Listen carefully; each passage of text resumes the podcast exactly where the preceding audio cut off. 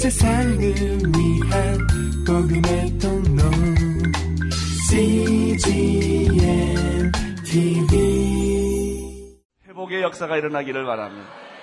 기적은 시작되고 있습니다. 축복은 오고 있습니다.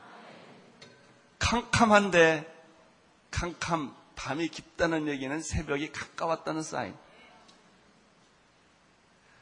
고통 중에 축복은 오고 있습니다.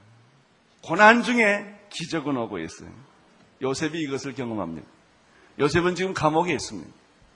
요셉은 지금 억울한 누명을 썼습니다. 시련 중에 있습니다.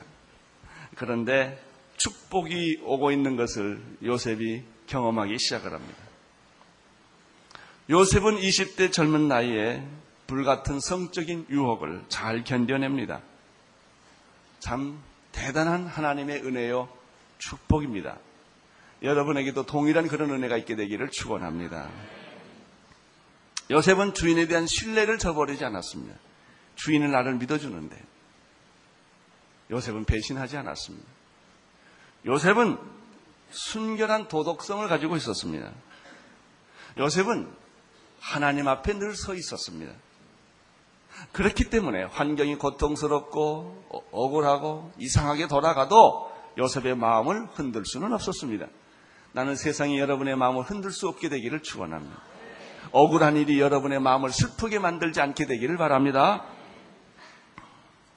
요셉이 정직한 대가, 의리를 지킨 대가, 의로운 대가, 하나님을 신뢰한 대가는 무엇입니까?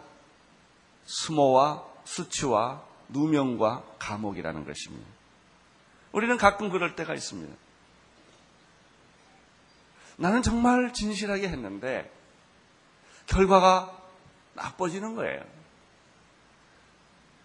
그런데도 사실 보면 뭐 그렇게 순수한 것도 없죠. 순수한 척 한 것 뿐이죠. 사실 우리 안에 이 고난의 깊이 속에 들어가 보면 내가 예전에 보지 못했던 죄도 보여지고 느끼지 못했던 것도 느껴지고 그런 은혜와 축복을 받지요. 예. 여러분 믿음이 작으면 죄도 작게 보여요. 믿음이 크면 깊은 죄가 보이기 시작을 하죠. 요셉은 이런 수모와 수치와 억울한 누명과 감옥에 들어가는 기막힌 일을 겪으면서 두 가지를 했습니다. 사람을 원망하지 않았습니다.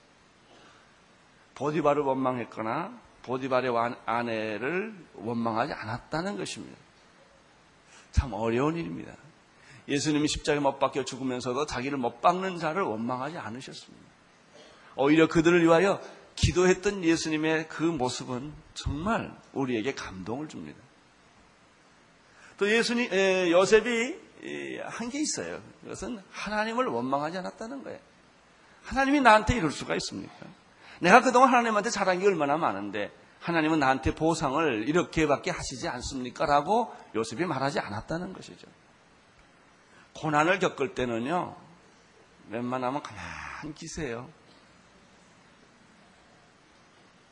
할 말 있으면 하나님께만 하고, 그 요셉의 이 영적 태도에 대해서 우리는 요셉이 성숙했구나, 성장했구나 하는 것을 여기서 볼 수가 있습니다. 감옥에 들어가게 된 요셉에게는 어떤 일이 일어났습니까? 1절, 2절, 3절을 보십시오. 시작. 그 후에 애굽 왕 술 맡은 자와 떡 굽는 자가 그 주 애굽 왕에게 범죄한 자. 바로가 그 두 관원장에게 놓아여 그들에게 시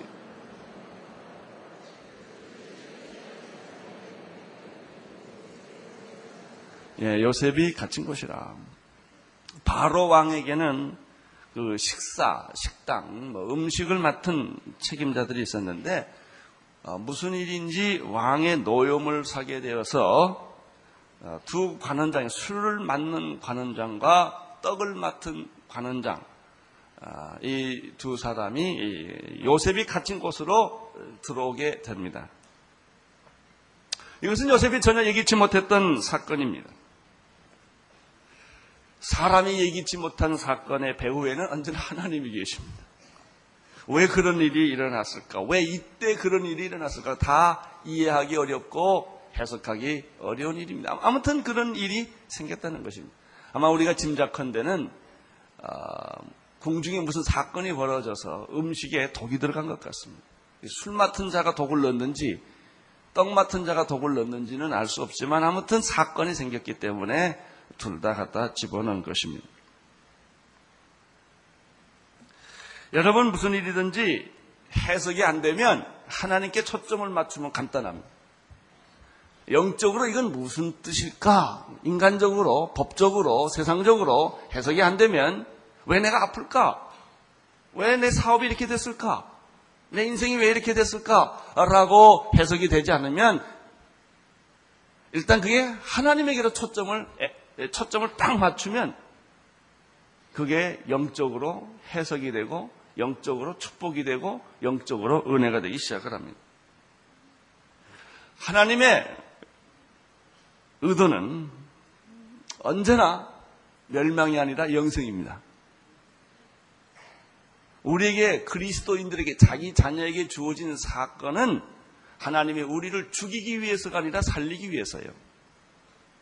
우리를 숨어주고 망신주고 우리를 버리기 위하여 하신 일이 아니라 그 일을 통하여 우리를 연단시키고 강건하게 만들고 하나님의 사람으로 축복해 주기 위하여 그렇게 하시는 것입니다.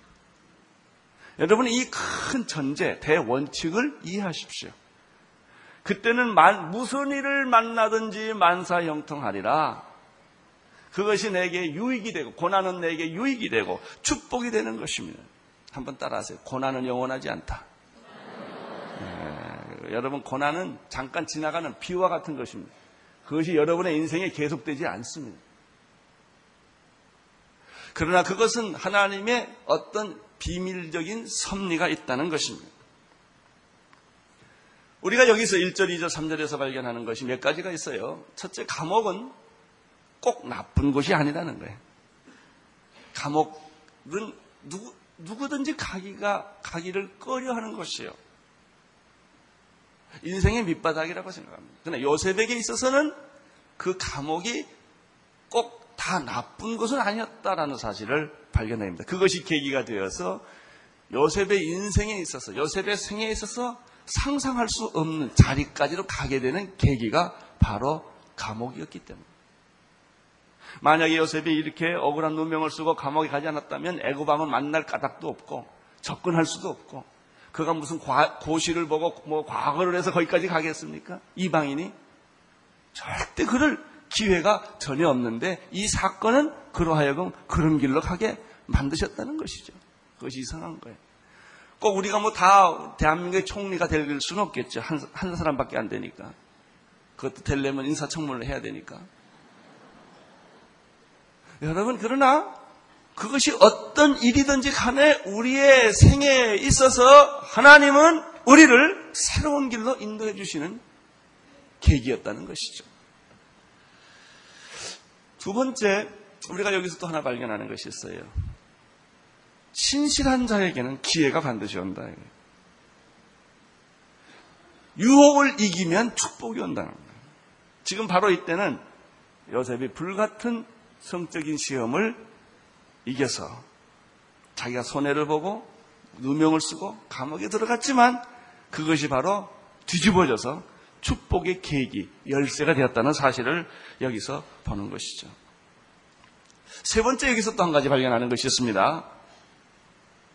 하나님을 신뢰하고 믿는 사람, 어려운 사람, 진실한 사람에게는 하나님은 언제나 함께 계신다라는 거예요. 그리고 시험은 축복이 될 수가 있다.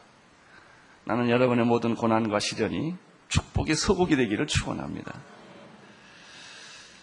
자, 이제 바로의 두 관원 관원장 바로의 식사를 담당했던 술 맡은 관원과 떡 맡은 관원이 어, 그 사람이 어떤 사건에 말려서 지금 감옥에 들어왔는데 보니까 한 사람은 나쁜 사람이고 한 사람은 억울한 사람이에요. 언제나 억울한 사람과 나쁜 사람이 같이 묻혀서 고생하고 있다는 사실을 여기서 발견하게 됩니다. 그들의, 그들의 일생이 뭐냐, 이게. 가장 중요한 것이 여기 나와요. 떡 맡은 자와 술 맡은 자의 관원은 누구를 위해 존재한다? 요셉을 위해 존재한다. 왕을 위해 존재하는 사람이 아니라 가만 보니까 요셉을 위해 존재하고 있다는 사실을 발견해요. 이게 조금 어떻게 보면은 좀 아전인수격 해석 같은데 영적으로 보면 그게 다 사실이에요. 이 세상은요 전부 그리스도 중심으로 움직입니다. 그리고 하나님께서 이 역사를 나를 사랑하시는 것을 위해 만드십니다. 인류를 구원하기 위해서 역사를 하나님이 움직이신다는 것이죠. 물론 떡 맡은 관원과 술 맡은 관원은 그들 나름대로 하나님 앞에 역사가 있어요. 그것은 잘못한 자는 벌을 받게 되고 억울한 자는 결국 누명을 벗게 된다라고 하는 그런 진리가 떡 맡은 관원과 술 맡은 관원 자신들에게 있지만 그러나 그것이 하나님의 역사를 이루는데 사용됐다는 것이죠. 나는 나의 생애가 하나님의 역사를 이루는데 사용되기를 원합니다. 내가 건강한 것도 병든 것도 내가 어떤 일을 만나든지 어떤 형편에 대하든지 내 생애 자체가 하나님께 영광이 되는 내 내가 결혼해서 자녀를 낳게 된 것도 하나님께 영광. 내가 어떤 직장에 간 것도 하나님께 영광. 내가 일찍 죽게 된 것도 하나님께 영광. 늦게 죽게 된 것도 하나님께 영광을. 내 인생의 인생 자체가 초점이 예수 그리스도에게로 모아질 때 이게 축복인 거예요. 이 두 사람에 대해서 우리는 이런 놀라운 섭리가 있다는 것을 발견합니다. 저는 최근에 어, 굉장히 재미있는 일을 하나 경험했어요. 8월 달에 어, 이 경상도와 전라도 어떠한 그, 그 지역의 세비타트에서 어, 집 없는 사람 집을 지어주는 30몇 채를 지어주는 일이 있대요. 그런데 집을 지어주기로 하는 어떤 단체가 돈을 제공하지 못하기 때문에 굉장히 어려움을 빠져 있다는 얘기를 듣고 아, 제 마음속에서 아, 저희 교회가 사람을 보내서 이 집을 하나 좀 지어줬으면 좋겠다 이런 마음이 들었어요. 아, 그래서 그걸 책임 맡고 있는 정건부 장관님한테 전화를 해서 우리 교회가 집 한 채 짓는데 3천만 원에 그 재료값만 그, 그 돈을 내서 집 없는 사람 집 지어주는 일에 우리 교회 새로 생긴 요셉 공동체 사람들을 보내서 집을 하나 짓는 일에 같이 참여하겠습니다. 그분들이 저에게 부탁한 게 아니에요. 그래서 우리가 그걸 하려는 마음을 우리 장로님들하고 원언하고 그렇게 결정을 했어요. 이제 그렇게 하기로 했는데 어, 그렇게 결정하니까 기분이 참 좋더라고요. 어, 좋은데 아침에 장로님들 기도 모임에서 그 얘기를 쭉 하다가 그 우리 교회 그 나눔 장터라고 있습니다. 여기 그 여러분들 옷가지들을 다 갖다 놓으면 그걸 정리해서 천 원, 이천 원, 또 카세트 테이프 다 들은 것은 100원에 다 팔잖아요. 그래서 농어촌에서 오시는 분들이 한 보따리씩 그 사고 갑니다. 그렇게 해서 모은 돈이 얼마인 줄 아세요? 3천만 원. 그 천 원, 이천 원 물건 팔아서 이게 이 이익을 남긴 그 돈이 예, 한 3천만 원이 좀 넘는데 지금까지 그게 쓸 데를 몰랐어요. 몰랐다가 그 얘기를 하니까 그 담당 장로님이 벌떡 일어나시더니 그 돈으로 그 집을 집시다 그러더라고요. 그게 3년인가 4년 모은 돈이에요. 아, 하나님이 돈을, 이런 돈을 이렇게 얘기했구나. 아, 우리는 어떻게 해서든지 교회 예산에서 좀 줄여서 그 집을 하나 지려고 했더니, 아, 그 돈을 그렇게 예비했는데, 그 천 원, 이천 원, 오백 원, 이렇게 모은 돈이 삼천만 원이 됐고, 그런 돈으로 가난한 자를, 집 없는 자를 집 하나 또 지어준다고 생각하니까 이게 얼마나 마음이 기쁘고 좋은지 몰라요. 제가 그래서, 야, 이게 3천만 안 쓰고 있는 이유도 여기 있었구나. 또, 우리가 어려운 사람 돈 천 원, 이천 원 모아진 돈이 이렇게 아름답게 씌어지는구나. 생각하니까 얼마나 좋은지 몰라요, 마음이. 나는 여러분들의 생에도 그런 일이 많이 일어나기를 바랍니다. 내가 쓰임을 받고 내 돈이 쓰임을 받고 내 시간이 시험을 받고 내 인생이 시험을 받는다면 얼마나 좋겠습니까? 사절 보십시오. 사절 읽어 주십시오. 시작. 요셉으로 그들에게 수줍하게 하면 그들이 섬겼더라. 그들이 갇힌 지 수일이었다. 요셉, 여기 사절을 보면 느끼는 게 뭐예요? 요셉은 어떤 환경에 있어서나 변함이 없었다. 좋은 환경일 때나 나쁜 환경일 때나 아버지의 아들로 있을 때나 보디발의 아, 집에 종으로 있었을 때나 감옥에 있었을 때나 요셉의 인생에는 변함이 없다. 나는 여러분의 인생에 변함이 없게 되기를 축원합니다. 부유할 때나 가난할 때나 병들 때나 건강할 때나 잘 나갈 때나 못 나갈 때나 높은 위치에 있을 때나 낮은 아래 자리에 있을 때나 밀려났을 때나 여러분의 인생의 태도는 변함이 없는 것이죠. 요셉은 너무나 신뢰를 받기 때문에 어, 그들에게 술 맡은 관원, 떡 맡은 관원을 수정 들게 했을 뿐만 아니라 요셉 자신이 그들을 섬겼다고 했습니다. 난 여기서 섬겼다는 단어에 눈이 들어, 눈에, 내 눈에 들어옵니다. 섬기다. 사람을 섬기는 요셉.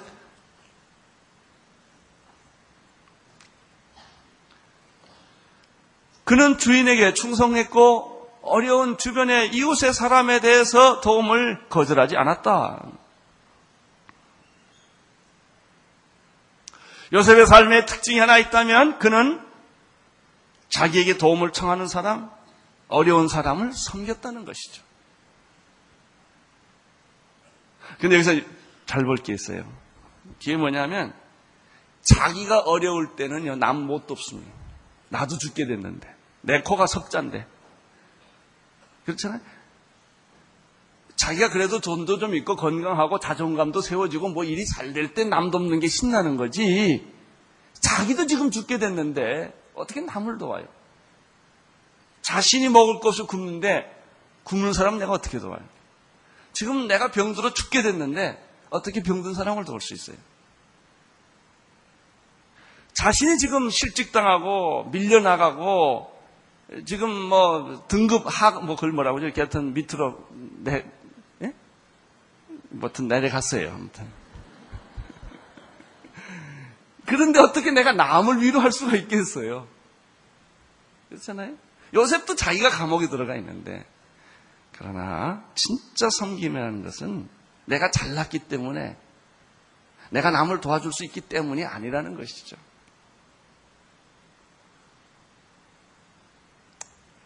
내가 영적으로 시험에 들고 교회 시험에 들 때 어떻게 다른 사람 보고 신앙생활 잘하라고 말할 수 있겠어요? 그렇지만 그것과 상관없이 남을 섬기는 것, 다른 사람을 격려하는 것, 다른 사람을 축복하는 것 이것이 믿음이에요. 우리 우리 교회 장로님 가운데 한 분이 나이가 많으신 분인데 폐암 말기예요. 제가 그 소식을 처음 들었을 때 굉장히 내가 아파서 수술한 것보다 더 큰 쇼크가 오더라고. 아유, 우리 기도하시는 장로님, 유년주일학교를 책임 맡으신 분인데 폐암 말기라니. 근데 그분이 그러세요. 목사님, 저 항암 치료 안 할랍니다. 항암 치료하면서 고생하는 사람 많이 봤습니다. 나는 지금은 괜찮으니까 새벽 기도 안 빠질 거고 내가 하던 봉사 계속 할 겁니다. 아, 그리고 하나님께 갈 겁니다. 이러시더라고. 지금도 그분은 계속해서 신실하게 일을 해요. 이번에 온누리 동산 만들 때도 그분이 책임을 맡고 계속 일을 하세요. 그리고 그 몸을 끌고 다니세요. 복수 차고 폐차 물 차고 가서 물만 빼고 오세요.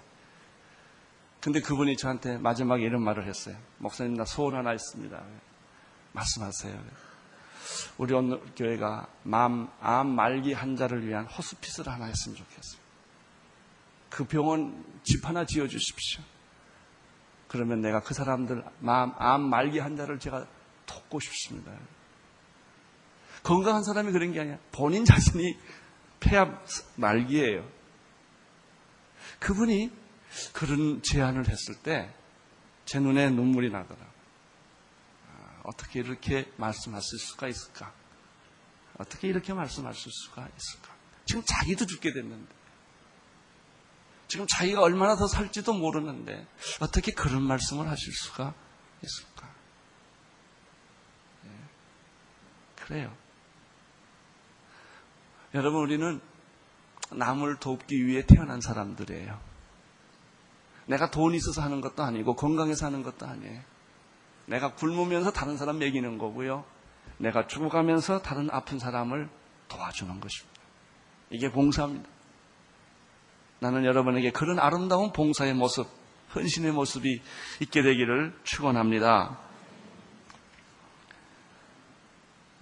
5절에서 8절의 말씀을 보십시오. 시작. 옥에 갇힌 애거방에 술 맡은 자와 떡 굽는 자 두 사람이 하룻밤에 꿈을 각기 몽조가 다르더라. 아침에 요셉이 들어가 보니 그들에게 근 신빛이 요셉이 그 주인 집에 자기와 함께 갇힌 바로의 관원장에게 묻되 당신들이 오늘 어찌하여 근신빛이 있나이까? 그들이 그에게 이르되 우리가 꿈을 꾸었으나 이를 요셉이 그들에게 이르되 해석은 하나님께 있지 아니하니까 청컨대 나에게 거하소서. 여기서 또 한 가지 발견하는 게 뭐예요? 5절, 8절 쭉 읽으면서 요셉은 근심하는 자의 얼굴을 보는 눈이 있었다. 우리는 수없이 사람을 많이 만나고 수없이 사람을 지쳐가지만 그 사람의 심중에 눈물과 고통과 한을 꿰뚫어 보는 눈을 가진 사람은 많이 없어요. 여러분 부하 가운데 눈물 흘린 자가 있는 거 아십니까? 여러분의 상사 가운데 오늘 자살하고 싶은 그런 심정을 가진 그런 분이 있다는 사실을 아십니까? 이걸 보는 눈이 필요한 거예요. 이게 영적인 눈이에요. 요셉은 그 술 맡은 가난과 떡 맡은 가난이 깊이 고민한다고 하는 사실을 그는 꿰뚫어 보고 그리고 찾아가서 내가 당신을 어떻게 도우면 될까라고 얘기했다는 것입니다. 이것이 봉사입니다. 오늘 나는 새벽 기도 예배 끝나고 여러분들이 이런 통찰력을 가지고 따뜻한 사랑의 말을, 위로의 말을, 격려의 말을 할 수 있는 그런 축복된 사람이 되기를 바랍니다. 로마서 15장 1절에 보면은 우리 강한 자가 마땅히 연약한 자의 약점을 담당하고 자기를 기쁘게 하지 말라고 말했습니다. 에베소서 4장 32절에는 서로 인자하게 하며 불쌍히 여기며 서로 용서하기를 하나님이 그리스도 안에서 너희를 용서함 같이 하라라는 말씀이 있습니다. 히브리서 13장 3절에 보면 자기도 함께 갇힌 것을 갇힌 것 같이 갇힌 자를 생각하고 자기도 몸을 가졌으니 학대받는 자들을 생각하라 이런 말씀이 있습니다.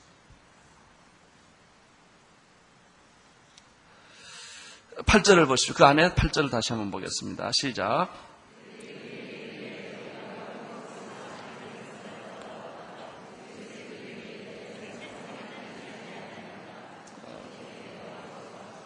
요셉에게는 이런 믿음이 있었습니다. 꿈은 하나님이 해석한다. 네. 그, 그가 하나님이 이 문제를 다루어 주실 것을 믿었습니다. 자, 여기서 우리가 한 가지 배우는 게 뭐예요? 요셉은 어떤 형제가 어려움을 겪었을 때 자기의 힘과 능력과 자기의 재력으로 그 사람을 돕는 게 아니라 하나님의 하나님이 그를 도와주실 것이다. 나는 하나님이 당신을 돕는데 매개자가 될 것이다. 라고 말했다는 것이죠. 내가 도우면 위험합니다. 굉장히 교만해지기도 하고 시험 들기도 합니다. 내가 도우면. 내가 다른 사람을 도우면 내가 돕는 주체가 되기 때문에 굉장히 큰 시험을 받습니다. 그러나 하나님이 도우면 모든 게 은혜가 됩니다. 이건 하나님이 하셨다.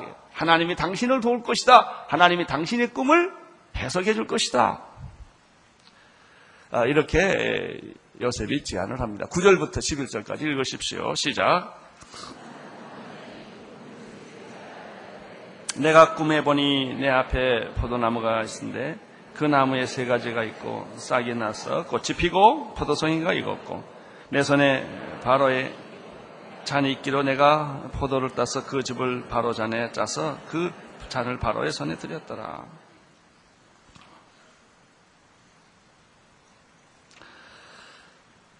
술 맡은 자의 관원이 자기가 해석되지 않는 그런 이야기를 합니다. 하나님의 사건은 언제나 미래적입니다. 미래에 있을 일들이 이야기되는 거고요. 하나님의 사건은 하나님의 해석을 주어야만 해석이 되는 것입니다. 인간적인 방법으로 해석이 되지 않는 것이죠. 하나님의 사건은 세월이 지나가도 잊혀지지 않는 거예요. 우리가 다 잊을 수 있는 것은 다 사람의 사건이에요.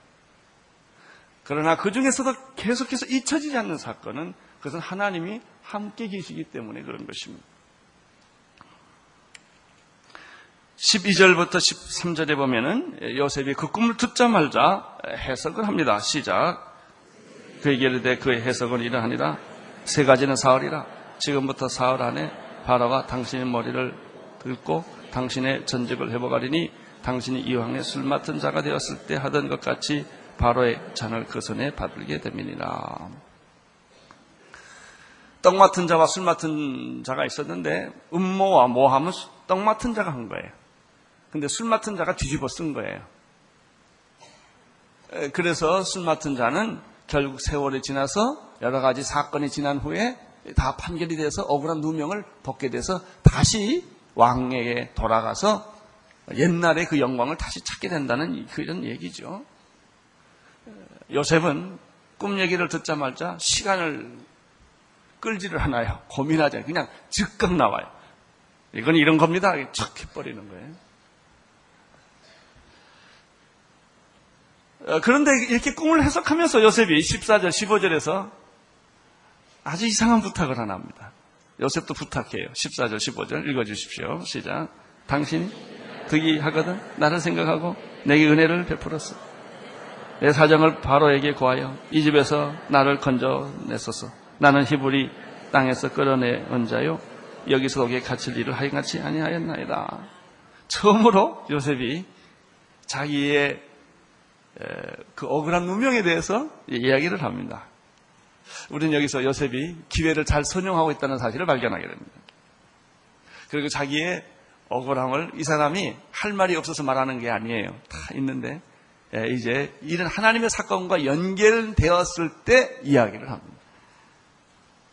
시편 37편 5절 너희 길을 여호와께 맡기라 저를 의지하고 하면 저가 이르시고 내 의를 정오의 태양처럼 나타나리라. 너를 모함하던 자들은 다 사라지게 될 터인데 눈을 씻고 봐도 없을 것이다.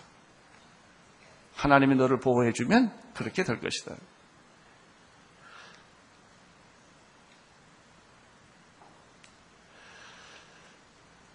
이제 드디어 요셉에게 하나님의 은혜와 축복의 때가 오기 시작을 합니다. 16절에서 19절까지 보시기를 바랍니다. 시작.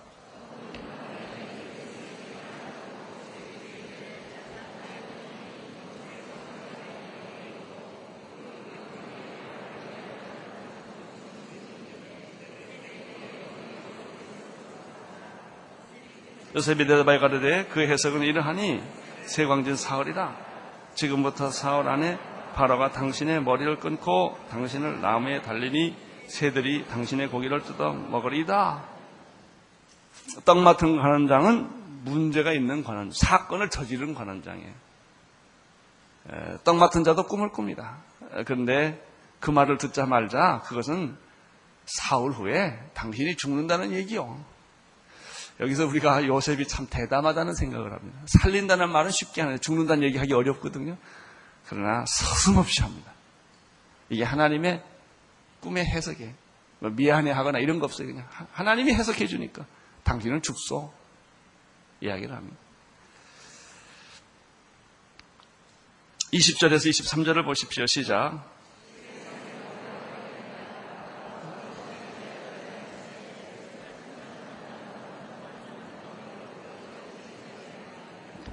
바로의 술 맡은 관원장이 전직을 회복하며 그가 잔을 바로의 손에 받아들였고 떡 굽는 관원장은 매달리니 요셉이 그들에게 해서 정확하게 3일 후에 떡 맡은 간자는 목, 을 매달리게 되었고 사형을 당했고 술 맡은 간자는 복직을 합니다. 그래서 이제 재밌는 게 23절이에요. 그러나 술 맡은 관원장이 요셉은 뭐예요? 기억지 아니에요. 그게 인간이에요. 이게 사람이에요. 나 지나가면 끝나는 거예요. 그런데 놀라지 괜찮아요. 사람은 잊어버려도 누구는 잊지 않는다. 하나님 잊지 않는다. 그래서 결국은 다른 사건을 하나님이 만들어서 이 술 맡은 관으로 하여금 요셉을 다시 기억하도록 도와주었어. 그리고 요셉을 다시 복직을 시키는, 회복시키는. 아니, 회복 정도가 아니죠. 요셉은 뭐 회복하면 아버지 품으로 돌아가는 것인데, 그것과 비교할 수 없는 상상할, 상상할 수 없는 축복으로 요셉에게 하나님이 은혜를 베풀어 주시는 것이죠.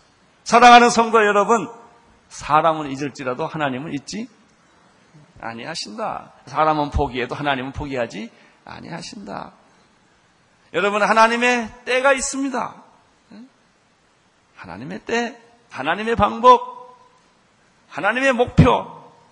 그것은 당신을 사랑하는 것이요, 당신을 회복하는 것이요, 멸망치 않고 영생을 얻게 하려 하심이라.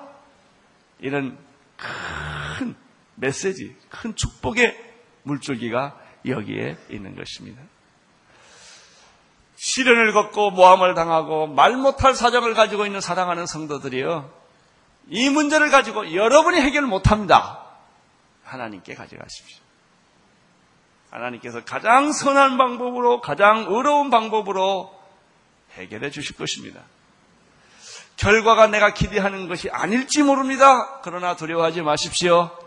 당신을 하나님이 높이 들어 쓰실 것입니다. 당신을 하나님께서 축복의 사람으로 만들어 주실 것입니다.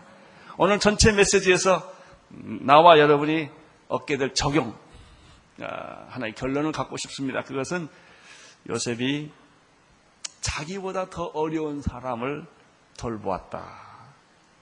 하는 이 아름다운 모습입니다. 병들었다고 걱정하지 말고 병든 자를 더 돌보시고요. 돈 없다고 슬퍼하지 말고 나보다 돈 더 없는 사람을 도와주, 도와주고 그를 축복해 보십시오. 요셉 같은 은혜와 축복이 여러분에게 임할 줄로 믿습니다. 기도하시겠습니다. 세상을 위한 복음의 통로 CGM TV